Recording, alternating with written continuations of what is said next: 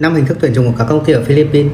Hình thức thứ năm chính là hình thức mua bán người ở Philippines mọi người nha nếu bạn đang có ý định kiếm việc ở Philippines thì nên xem hết video này nha. Hình thức thứ nhất ấy đó chính là nhân sự tuyển dụng trực tiếp chính là nhân sự của các công ty tập đoàn. Hình thức này nếu tìm được nhân sự trực tiếp thì là tốt nhất. Nhưng để cho chắc chắn ấy, thì cũng cần phải xác minh thêm. Thực là công ty hoạt động như thế nào này đối đãi với nhân viên như thế nào này vì nhân sự là nhân viên tuyển dụng mà. Cho nên nhiệm vụ của họ là tuyển dụng. Trong quá trình tuyển dụng cho công ty ấy, cũng có rất nhiều khả năng có cũng có rất nhiều nhân sự là người ta chỉ nêu điểm tốt của công ty để bạn đồng ý tới công ty làm việc mà thôi.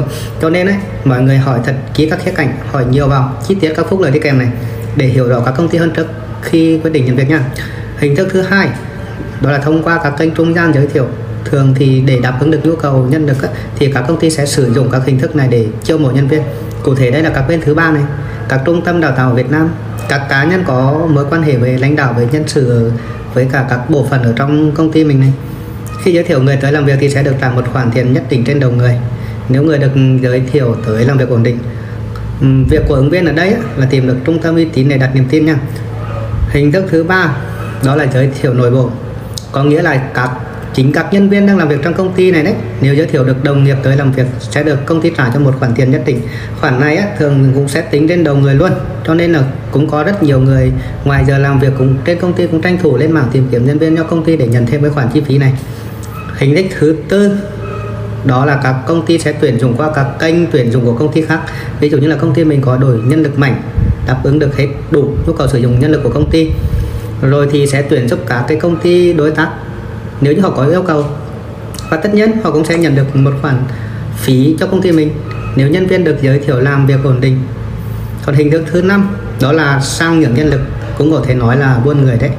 Một số công ty vào các mùa cao điểm ấy, thì cần rất là nhiều nhân lực để hoạt động nên sẽ tuyển rất nhiều nhân viên mới. Nếu không đáp ứng được qua các cái kênh tuyển dụng hay là phòng nhân lực nội bộ công ty ấy thì sẽ họ sẽ trả tiền cho một công ty khác hay là các cá nhân khác để nhân đưa cái nhân viên mới tới làm việc cho mình bằng mọi cách nhá cũng có thể sẽ đáp ứng luôn cái số tiền mà bên giới thiệu người ta muốn nhận để có thể trao đổi được nhân viên. Rồi sau khi mà nhân viên đó tới làm nếu không làm đủ thời gian nhất định ấy, thì sẽ phải trả lại cái khoản phí đấy cái khoản phí mà công ty trả cho các bên đấy bao gồm các cái khoản phí khác nữa. Theo quy định của mỗi công ty này số tiền này thường rất lớn mọi người nhá. À, các bên này thường khi tuyển dụng thông tin người ta đang không rõ ràng đâu khi đưa ra các phúc lợi ngày kia rất là cao rất là tốt thậm chí là giới thiệu một địa điểm. Khi tới nhận việc ấy thì ép lên xe chở tới một điểm khác luôn bắt làm việc vớ va vớ vẩn có khi là làm lừa đảo này kia mà không làm được ấy, có khi là bị giam giữ này, đòi tiền chuộc, thậm chí có còn bị đánh, bị hành hạ này kia nữa. Nếu mà không không được có khi bị bán đến nơi khác, đấy. Mọi người nên tìm hiểu công việc thật kỹ nha. Chúc mọi người tìm được ừ, công ty tốt này, để qua Philippines kiếm tiền. Ừ, mình cũng là tuyển dụng, chính là hình thức thứ hai mà mình vừa nói đấy mọi người nha. Mọi người cần thêm thông tin hay liên hệ gì cứ click vào cái link bio trong phần giới thiệu của kênh này nha. Cảm ơn mọi người đã xem video này.